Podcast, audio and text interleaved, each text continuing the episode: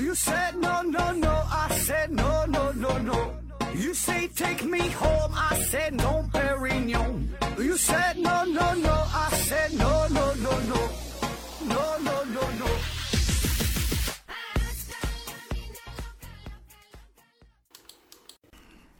拼命探索，不计后果。欢迎您收听《思考盒子》，本节目由喜马拉雅平台独家播出。嗯、还是提醒大家伙儿啊，多留言、多点赞、多转发，激活平台的算法啊，把咱们节目呢能给推上去。呃，这期还是回答听友的问题。第一个问题，夜班听故事的外卖哥啊，这好像这就是专门为咱节目而生的哈，听这节目哈，夜班听咱故事。嗯、盒子你好，失重这个词儿啊，应该怎么解释？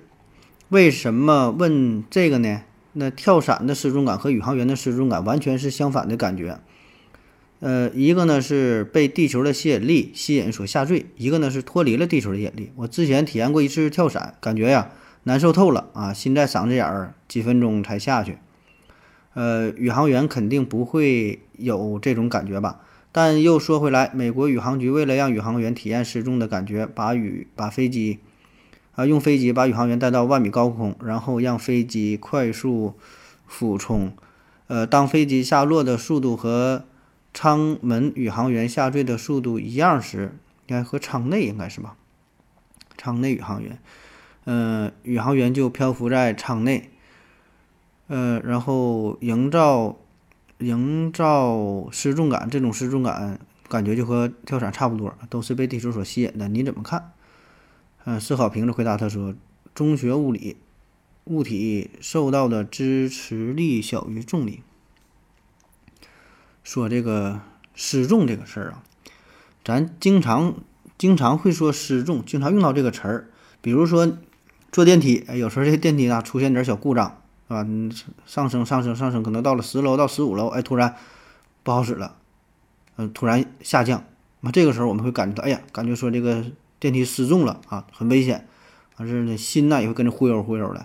有的时候呢，玩这个过山车，对吧？还有玩什么什么，就是游乐园那种里边各种各各种游戏吧，对吧？基本都是给你带来一种咱所谓的这种失重的感觉啊，没招没落了，对吧？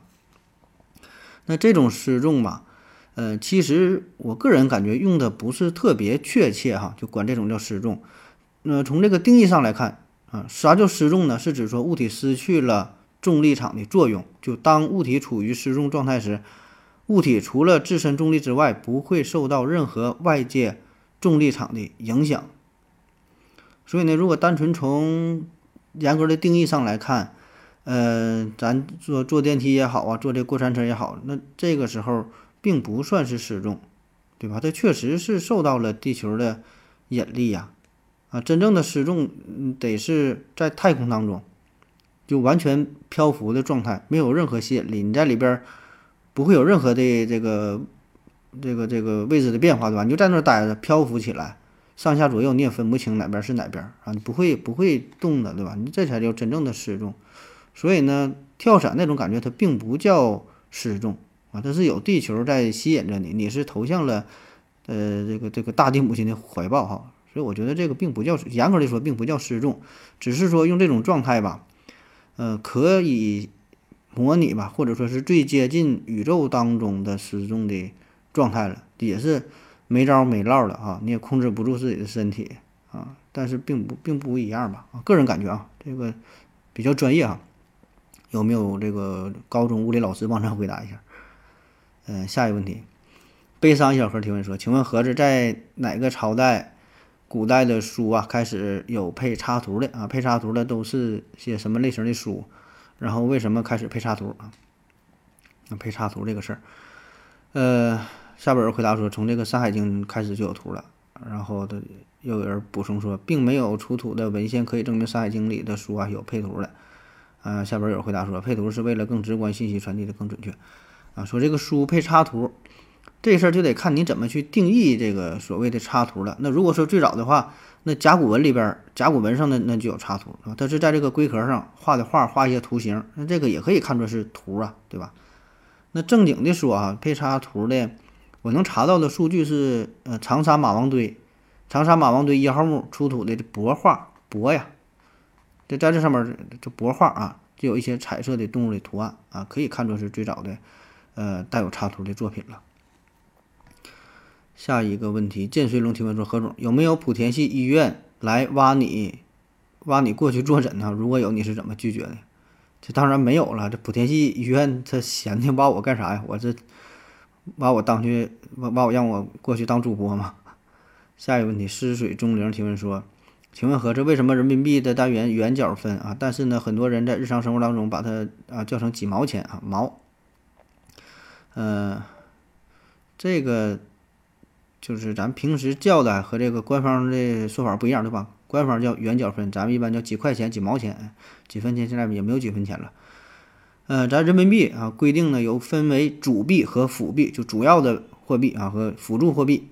中华人民银行法第十十六条规定，人民币的单位是元啊，人民币的辅辅币呢是是角啊分啊，这是这这么叫的啊。那咱为什么管角叫做毛，管元叫做块啊？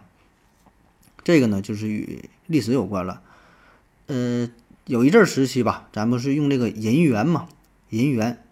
那使用银元的时候呢，就是用块作为作为单位的啊，两块大洋，对吧？几个给我来几块大洋，哎，不就块？所以呢，后来虽然咱们发行了纸币啊，代替了洋元，但是呢，这个块呀，这个说法还是延续了下来。那为什么管这个角叫做毛啊？几毛钱呢？这个毛啊。原来呢是毫，毫毫米的毫这个字儿，原来是这毫，这个就是比它更小，比这个元呢更小的这么呃一个单位嘛。但是写毫这个字儿吧，它笔画比较多，那当时为了记账方便、结算方便，不得写账本记录嘛？哎，简写写写写呢，就写成了毛，上边那个那些偏旁部首就不要了。而这个毫啊和这个毛啊发音还很相近，所以慢慢的也算是一种误传。啊，就变成了毛，啊，当然这我在网上查的哈，还有其他很多说法，就不给你念了，这网网上有的是啊，这个百度级别的问题。下一个哈，悲伤小何提问说，请问何子知道国内比较知名的文学期刊的稿费是多少吗？一般文学作品的稿费多少钱？哈，一个字儿一个字儿便算高的了。稿费这事儿，这个你你跟这个杂志社、跟这个报社、出版社打听呗。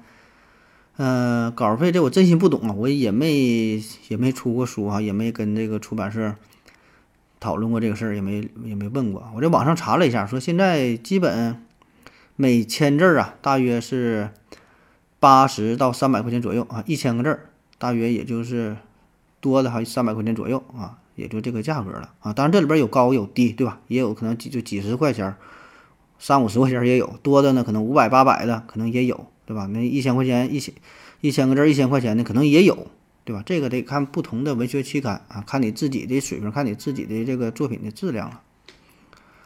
嗯，下一个问题，背山小何提问说：“请问盒子为什么为什么喜欢听故事啊？人为什么喜欢听故事？这事我好像以前听过哈，这也是一个很重要的理论，很多人都研究这个事儿。就从古到今呢，人们都喜欢听故事。哎，小时候呢听妈妈讲故事，长大之后呢，你看咱听喜马拉雅。对吧？咱很多听的这不就是故事吗？听小说也是故事，有声书，包括咱现在讲的这种这种瞎讲这种节目，也可以看作是故事。而且呢，以前也是如此，对吧？以前人也喜欢听故事。这里听啊，这是一个大的概念，对吧？也包括看看小说，对吧？也算是就是很喜欢故事这种形式、这种载体。那为什么喜欢故事？我觉得一个重要的原因就是体验另外一种生活，体体验另外。一个世界，体体验另外一种完全不同的人生，就可以可以给你带来一种全新的体验、全新的感觉。因为我们人生在世上活一辈子，不管你是谁，不管你的一生多么的精彩，不管你是成功还是失败也好，都只有一次，都只有一种体验啊！哪怕是马云啊、马化腾、比尔盖茨，是吧？很富有、很成功，但他的人生也只有一次，也必然会有遗憾。他他没体验过一个乞丐的。这个人生是什么样的，对吧？没体验过就是平凡的人生啊，没有钱是什么样的？他有很多遗憾。当然，这不是说咱安慰自己啊，就是每个人都有都有遗憾的，就确实有有高有低，对吧？有有有有钱的，有这个穷的，对吧？但是不管怎么说，你一辈子只有只能过一回啊，只有这个一百年。所以呢，怎么能弥补这种遗憾，就得靠故事我们听故事、看故事，包括说看小说、看电影，是吧？看电视剧，这些不同的体验嘛，就是想看看别人的人生是什么样啊。特别是如果这个故事代入感很强的话，你可以把自己想象成故事当中的主人公，那么呢，就可以给你带来更多种的体验啊。所以这个是人的一种本能，对吧？都想知道啊，别人生活什么样啊，都想体验不同的人生嘛。下一个问题。G 科 V 二提问说：“请问何子能不能简单讲一下多元宇宙理论啊？这个理论真的像科学家在正儿八经研究的吗？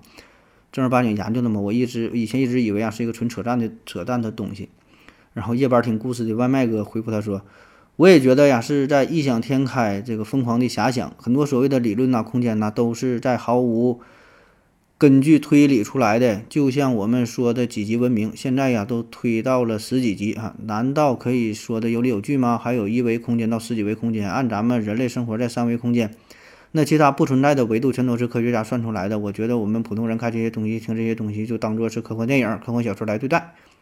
呃，国家应该区分一下科学家，呃，研究真实存在的地球、火星、月球的叫做科学家，其他呀应该叫科学幻想家。呃，这问题其实问的挺深刻的哈。咱之前也聊过关于这个多元宇宙啊、平行宇宙嘛，咱讲这个波尔兹曼大脑啊、什么薛定谔的猫啊、呃平行宇宙的话题，什么还有这个世界是虚拟的，是吧？甚至说讲到什么缸中之脑了，就是与这类有关的问题吧，总会提到多元宇宙的概念。然后呢，我们普通人多半会觉得呀，这个是一种异想天开的想法。啊，更偏向于科幻，而不是科学。呃，但是呢，确实有一些科学家，就正经的科学家啊，就人家也是科班出身的，某某大学的什么博士，什么毕业好几个文凭的，甚至说世界顶尖的科学家，呃，再用科学的角度去分析、去研究这个事儿。啊，所以呢，咱们平时平常人的理解、正常人的理解和科学家的理解呀。实际上呢，也不并不矛盾，对吧？因为我们的档次搁这摆着呢，咱们能理解的只能是这么多。呃，因为地球、月亮、什么火星，你说这些呢，是我们看得见、摸得着，也摸不着啊，能看着啊。或者说这些理论吧，是我们比较容易理解的，更加接近于我们现实，在我们的认知范围以内。那超出这个认知范围，我们就会觉得这个可能更偏向于科幻啊。但是。这玩意儿真真心也不懂啊，都是神仙打架的事儿啊，咱姑且认为是他们在进行正经的研究吧。而且话说回来了，你别说是这些东西，那你就说你说原子，你你你相信吗？你也看不到啊，对吧？再到什么夸克、什么量子，那你说这些是到底是科学呢，还是科幻呢？是他们想出来的吗？是吧？有没有什么理论依据呢？所以这事儿咱真是评判不了，咱没有这个能力啊。下一个问题，悲伤小何提问说：“请问龙啊，龙啊。”飞的这个大龙啊，这种意象是怎样产生形成的？下边呢，剑水龙回答他说：早期每个民族都有各自一个动物作为图腾啊，后面民族融合，图腾的就融合起来了呗。啊，他一句话就回答了。你看，我给你拓展一下哈，他这话啥意思？就他说的很对哈，我就是再闲扯几句，说这个龙的形象的这个来源啊，龙可以说是在咱咱们中华民族一个非常。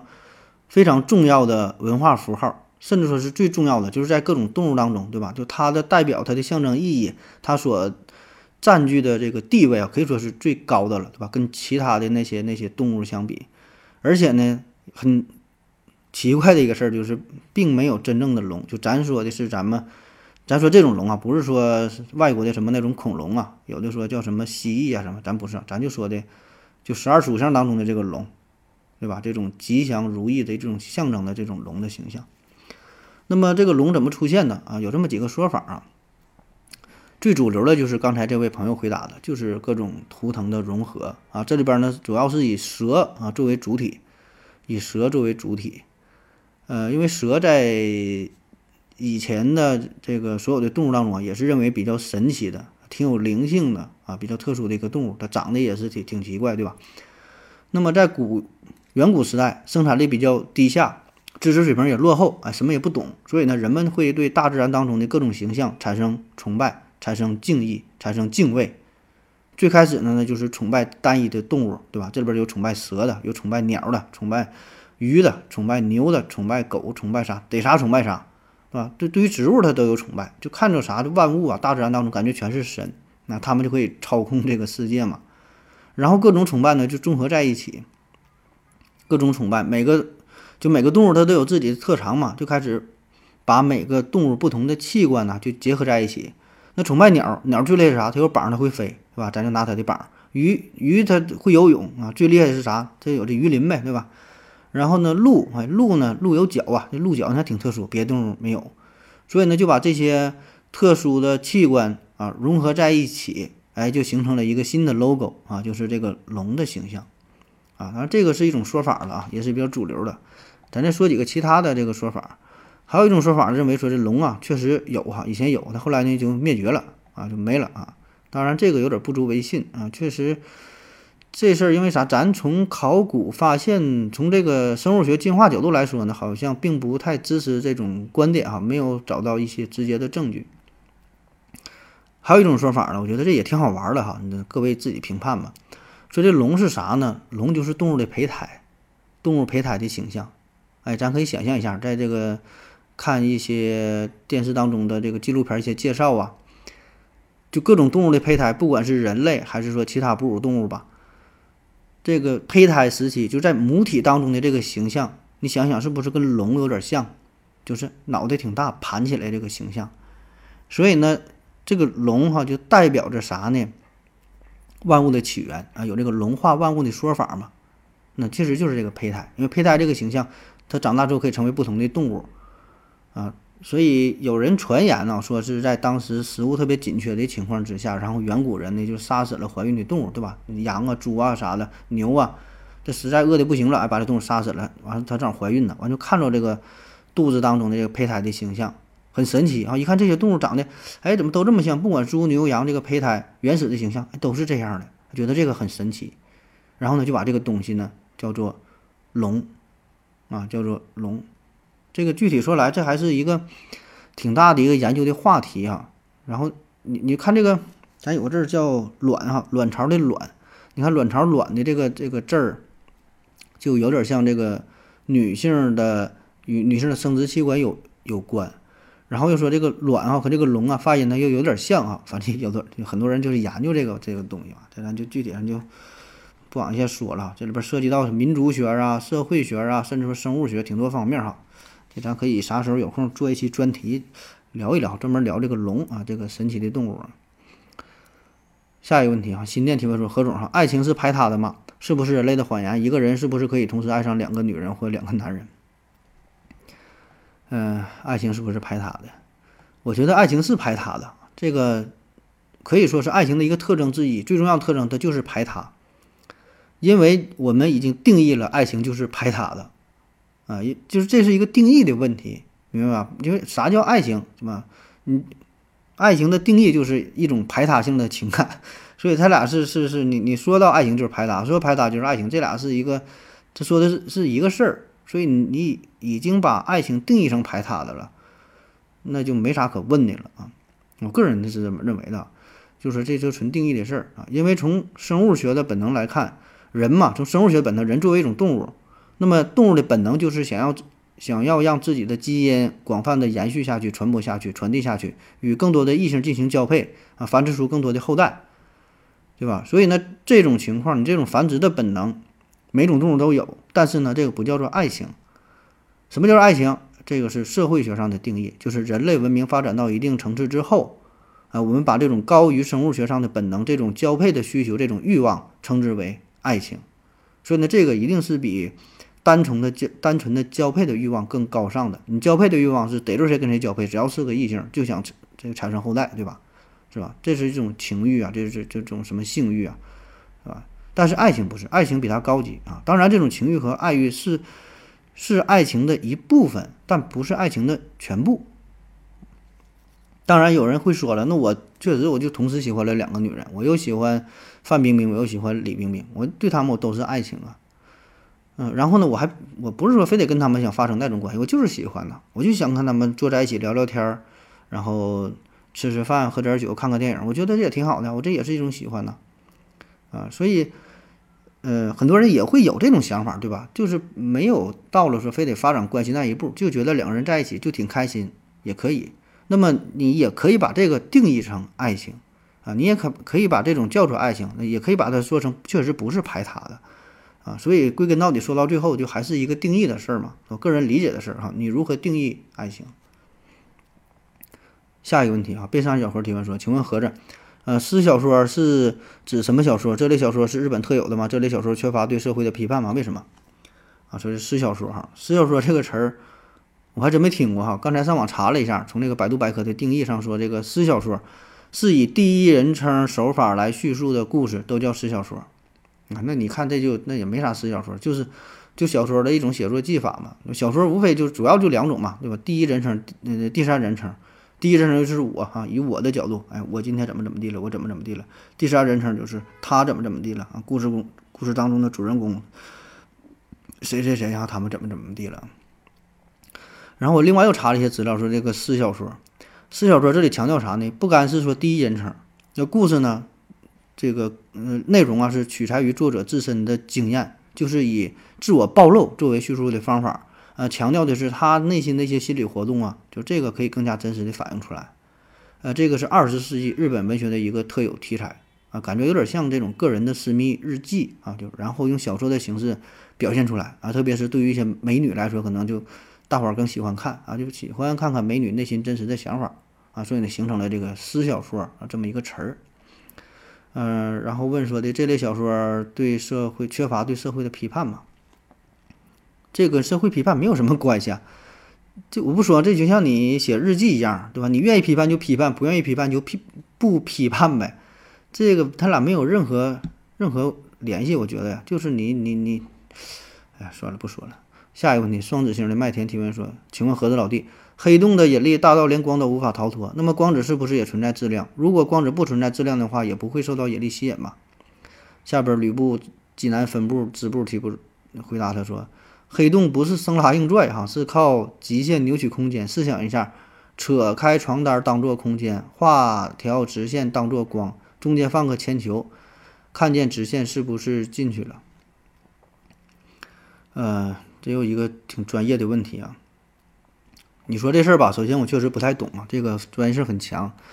嗯，但是你这里边你就我就试着就我懂这些，我就跟你说一下。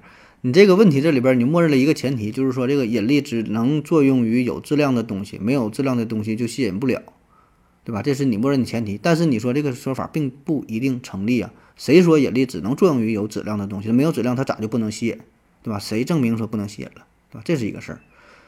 然后再有一个事儿呢，就是，呃，这个空间弯曲啊，空间弯曲这个事儿，就是引引力的作用效果啊。刚才那位朋友就举的这个例子啊。嗯，大概就是就是就是这个这就是这么个思路，相当于啥呢？比如说一个大质量的物体，你说这个黑洞对于周围的吸引呢，并不是说吸引物体本身啊，而是呢它造成了周围空间的弯曲。举个不太恰当的例子，一个巨大质量的物体，它周围弯曲是啥意思呢？比如说一个黑洞，它周围有很多水管子，正常这个水管子它是直的，然后呢你这个水啊流过水管子的时候，它就是按这个水管子形形状就这么走，对吧？那么，当有了这个，就原来没有黑洞啊，是正常这个水流的方向。那当有了黑洞之后，这个水管子发生了扭曲，变弯了。所以这个时候，再有水经过的时候，它并不是直接跟这个黑洞发生关系，它是按这个水管子走，水管子是弯的，水的流动的方向也是弯的。所以我们看到的效果，就相当于是黑洞啊，你说什么大质量的物体导致了它周围的物体跟着弯曲了。啊，但实际上呢，粗俗的理解，它并不是作用于这物体本身，而是导致空间的弯曲，进而引起了这个物体的呃扭曲，大致是这个意思啊。不懂啊，不懂，这我也是看一些科普的东西，然后 了解到的知识。嗯，下一个问题吧，何改暴富提问说，请问何志军，我以前呢挺喜欢罗胖的，感觉观点观点挺挺新颖啊，也比较接地气儿啊，不指望。是小书童吧？梁实友的位置应该有啊。后来呢，一波焦虑营销，彻底反感。最近抖音上刷到后之后，还是划过去啊。最近几天呢，总想在没，总想在那没有评论留言怼一下。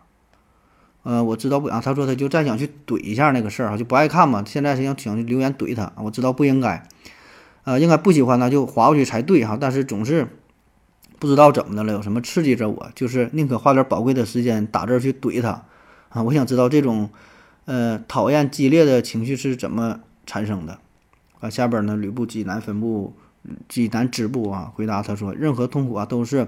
对自己无能的愤怒啊，任何的愤怒都源于对不可控的恐惧啊，任何恐惧都有可能导致攻击。细品一下，从攻击对象中分析一下自己在害怕什么，在痛苦什么。啊，他回答的挺挺深刻哈，这也是呃心理学上研究的一个课题啊，这也是一个很重要的一个思想，就是说这种愤怒嘛，愤怒就是恐惧，然后呢，你你没法。控制，所以呢，你才会愤怒。如果这一切都是尽在你掌控之内，你就不会产生愤怒了。啊，愤怒就是你不可控。比如说，为什么跟你这小孩儿，小孩儿你会愤怒、会生气？你管不了那小孩儿，所以你就愤怒。那小孩儿听话的时候你就不愤怒，你告诉他干啥你就干啥，你完全在掌控中，你就不会愤怒了，对吧？愤怒就是因为不可控嘛，失去了控制，你才会愤怒。啊，当然，这个跟你说讨厌罗胖，然后还要去怼他，这个可能还并不完全一样啊。这个心理呢，我想咱很多人也会有，是吧？都有这种同感，就自己明明不喜欢这个东西，你不喜欢东西，不喜欢看，不喜欢听，你不理睬他，不搭理他就完事儿了呗？哎，不讲，反而呢，越不喜欢还越关心，越在意，就想看看他到底如何，然后还得评论一番，还得怼一番啊。我记得我小时候，就我有个同学，就是关系很好，经常去他家玩儿。然后呢，他的父亲就有这个特点，他就特特别讨厌这种什么小品呐、相声啊，就是这类，呃，包括说一些综艺类的节目啊，他就不喜欢看。